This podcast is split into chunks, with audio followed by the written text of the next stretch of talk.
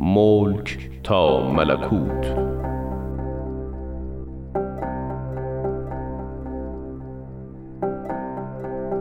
بر اساس تاریخ نبیل زرندی و منابع تاریخی دیگر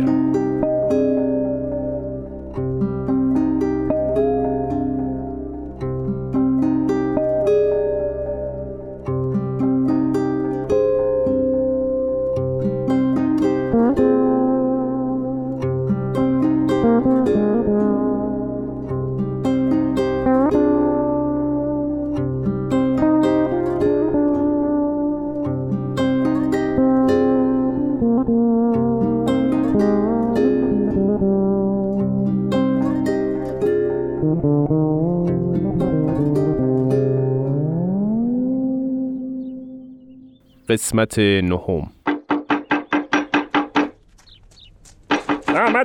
آمدم، صبر کنید. مگر سر آوردی؟ صبر کن. لطفاً باز کنید. آن چه کار داری؟ کی هستی؟ جناب آقا خان نوری اینجا تشریف دارند. با آقا خان نوری چه کار داری؟ اینجا هستن؟ گفتم تو کی هستی و با آقا خان نوری چه کار داری؟ خیلی خوب میگویم.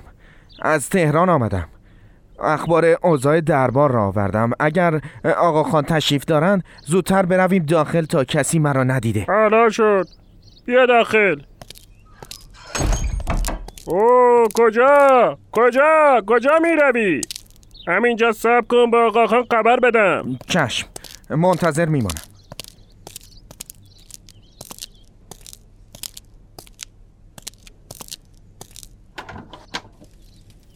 سرورم، کسی آمده با شما کار دارد. راست یا دروغش را نمیدانم، به والله. میگوید از تهران آمده. تهران؟ بگذار ببینم کیست.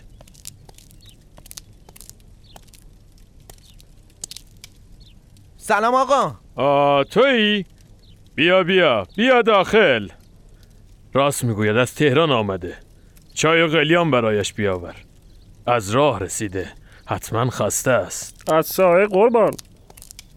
فدایتان شوم قربان. دلمان برایتان تنگ شده بود. بگذارید دستتان را ببوسم. شما هنوز برای ما صدر اعظم هستید. خوش آمدی، بیا داخل. قربان ببخشید، اینجا امن هست؟ چون آقایان را نمی شناسم که هستند، برایم بد نشود. نترس، اینها از خودمان هستند، مورد اعتمادند. بیا داخل، نترس. سلام علیکم. آقایان، ایشان فرستاده از تهران است. وقتی در دربار مقامی داشتیم از چاکران مورد اعتمادم بوده.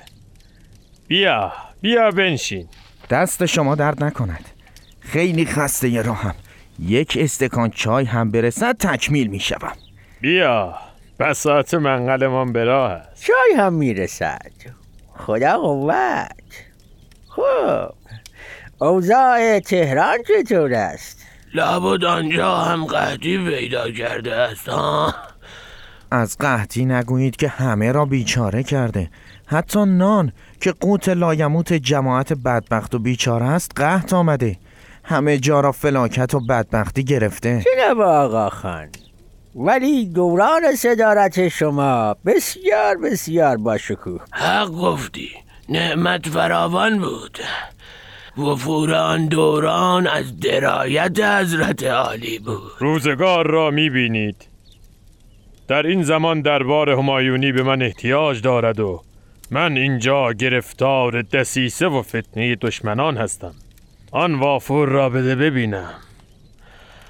باز یادمان آمد. بفرمایید حضرت والا، به نظرم شما باید خیلی احتیاط کنید تا مبادا خدای نکرده اتفاقی که بر سر امیرکبیر آمد دامنگیر شما شود. خیر، اتفاقی نمی افتد. از همان ابتدا فکرش را کرده بودم.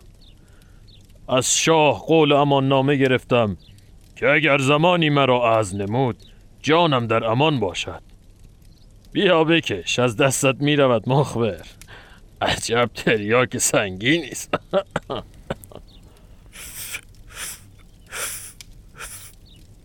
سرورم، این دوست ما بیراه نمیگوید. من خودم شاهد بودم که چگونه شاهنشاه محمود خان کلانتر را احضار کرد و دستور داد تا سر از بدنش جدا کند. بعدش هم به قاطر بستند و در شهر چرخاندند. آری شنیدم. بیچاره محمود خان متحد خوبی برای ما بود. خدا از سر تقصیراتش بگذارد. قربان سرت. از زمانی که ناصر الدین شاه شما را عزل نموده منصب صدر اعظمی را ملغا فرمودند و هیئتی 3 نفره متشکل از وزرای داخله و خارجه و مالیه تشکیل داده. این دیگر چه طریقی است؟ در واقع خودش به جای صدر اعظم تصمیم میگیرد. این مصلحت خانه در واقع قدرت و کارایی چندانی ندارد. ناصرالدین را بگو که میخواهد به تنهایی تصمیمات دیوانی بگیرد، مگر آن حرم سرایش به او فرصتی میدهد؟ سرورم باور کنید همین وزرا هستند که به هر حیله‌ای متوسل شدن تا مانع بازگشت شما به مقام صدارت اعظمی شوند. میدانم که آنها حیله‌های مرا خنثی میکنند.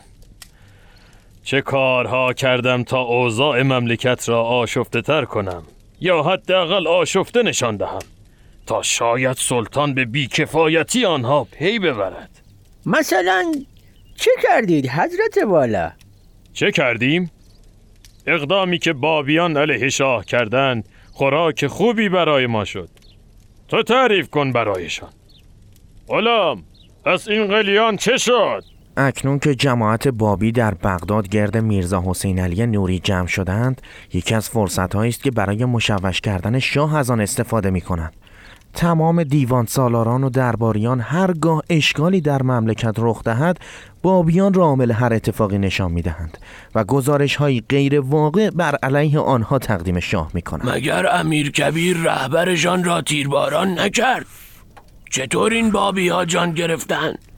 عرض کردم که در حال حاضر میرزا حسین علی نوری مشهور به حضرت بها مراد آنها شده. عجب، پس اکنون مرید میرزا حسین علی شدند.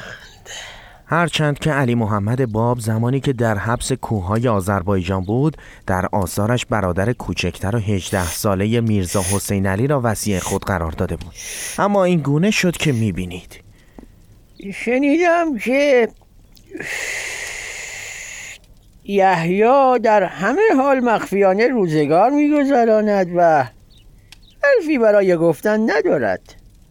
حتی می‌گویند نامش را هم عوض کرده و در بازار کفش می‌فروشد. قربان، قلیان حاضر است. بیاور. بگذار اینجا. بفرمایید. خستگی در کنید. اجازه بفرمایید از این چای تازه دم هم بریزم که گلویتان تر شود. قربان، تریاک اگر تمام شده چند لوله دیگر بیاورم. بگذار ببینم حالت جا آمده یا نه. عزتتان زیاد قربان. تکمیلم. قربان، فدایتان شوم. امری ندارید؟ نه، خبرت میکنم غلام. مرخصی. با اجازه قربان. خب کجا بودیم؟ بابیان، ادامه بده. آری باب در آثارش اشاره دارد که کسی به نام منیوس هرولا، یعنی کسی که خدا او را ظاهر خواهد کرد، به زودی میآید و احکام جدیدی میآورد. احکام جدید؟ آری، حتی متذکر شده احکام خود باب را نیز منسوخ خواهد کرد و کل بابیان را متکلف نموده که از او اطاعت کنند. در حال حاضر این قوم ضاله 2 گروه شدند. یک سری که از محروم ترین اقشار اجتماع هستند که در عراق با شیعیان ناراضی ایران که به عراق رفته اند مرتبط شدند و آنها را به جمع خود در آوردند. گروهی تندرو هستند که ناصرالدین شاه را که عامل قتل باب است مستوجب مرگ میداد. این گونه هم نیست آقا جان. من کم و بیش بابیان را میشناسم. آنها را در سفر عراق ملاقات کردم. به حق میرزا حسین علی روند طریقتشان با فرمایشات شما فرق داشت. امان ندادی تا حرفم را بزنم. اینها که تعریف میکنی گروه دوم هستند. آن گروه اول حول میرزا یحیا مجتمع شدند. البته که میرزا یحیا تأثیر کلامی همچون میرزا حسین علی ندارد، اما من مترصد اقدامات مریدان یحیا هستم تا مملکت را در نظر شاه 100 برابر آشفته تر نشان بدهم و وزرایش را هرچه بیشتر بی‌لیاقت نشان دهم تا مقدمات بازگشت خودمان فراهم شود. آن وافر را بده ببینم. انشاءالله راهتان باز می شود. حال که میرزا محمود کلانتر را از دست دادیم کارمان بسیار سخت می شود. آری درست است، متحد خوبی بود، به همین دلیل به کمک شما نیاز دارم. البته پس از بازپسگیری مقام صدر اعظمی حتما جایگاهی مناسب برای هر کدامتان در دربار در نظر خواهم گرفت. عمرتان پایدار قربان، عنایاتتان کم نشود انشاءالله. راستی بساط فراموشخانه میرزا ملکم خان نیز به دستور شاه برچیده شد. ملکم خان در ابتدا مورد عنایت شاه بود.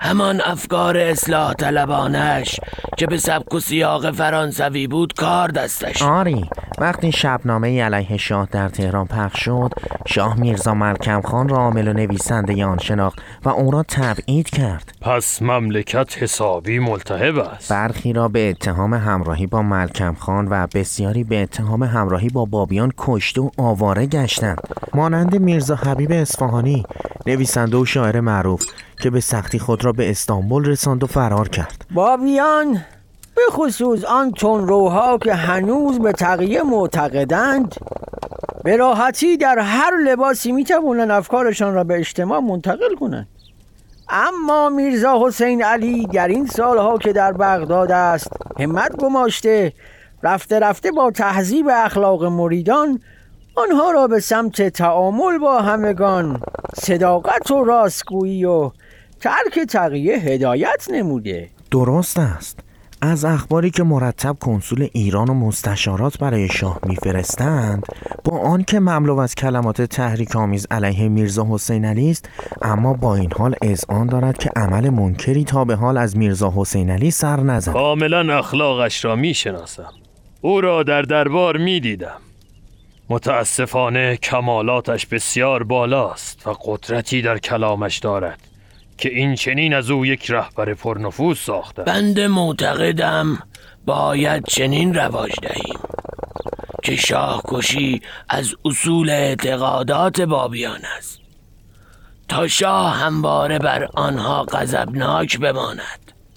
ما هم می توانیم بر مخالفان خویش تهمت بابی بودن بزنیم و نابودشان کنیم. راستی حضرت والا، چرا درخواست نمی کنند تا میرزا حسین علی و بابیان همراهش را به ایران مسترد نمایند؟ من فکر می کنم که دور کردنش از سرزمین ایران جهت خاموش شدن این فتنه ها باشد. احسنت.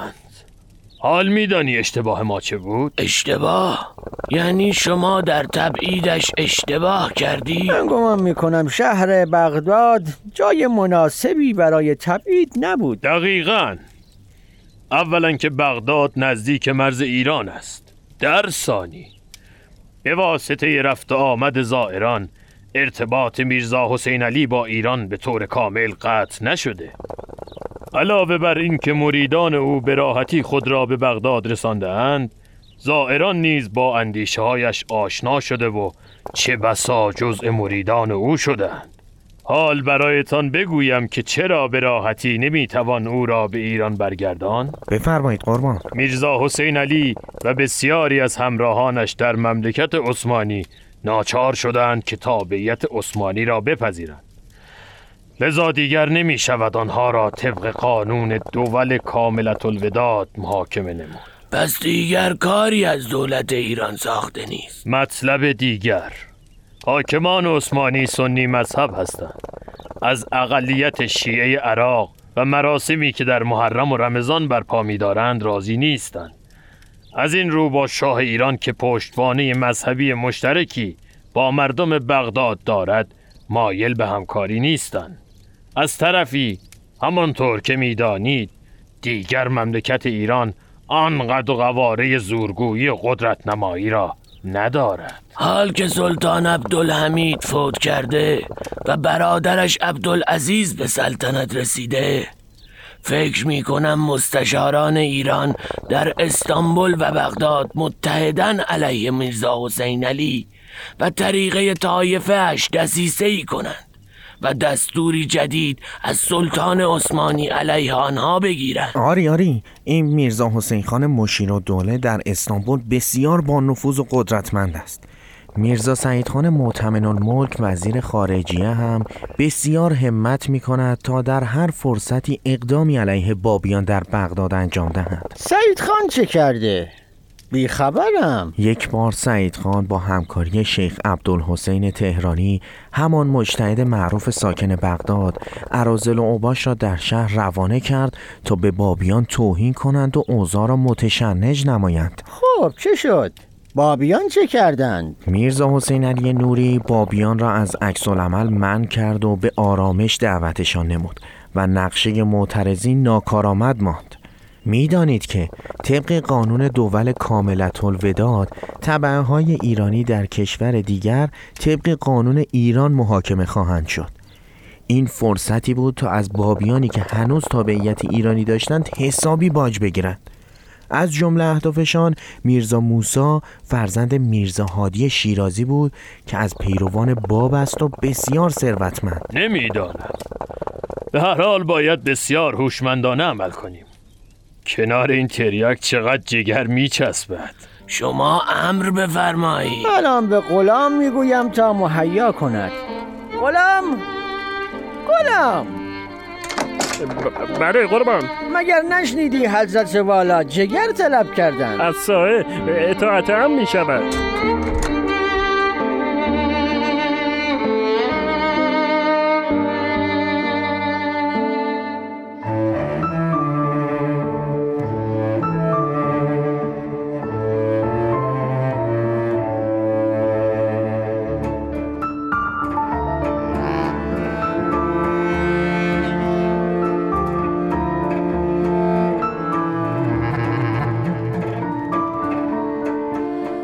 شنوندگان عزیز، به پایان قسمت دیگری از نمایش رادیویی ملک تا ملکوت رسیدیم. ادامه این داستان را در قسمت بعد از پرژیم BMS خواهید شنید.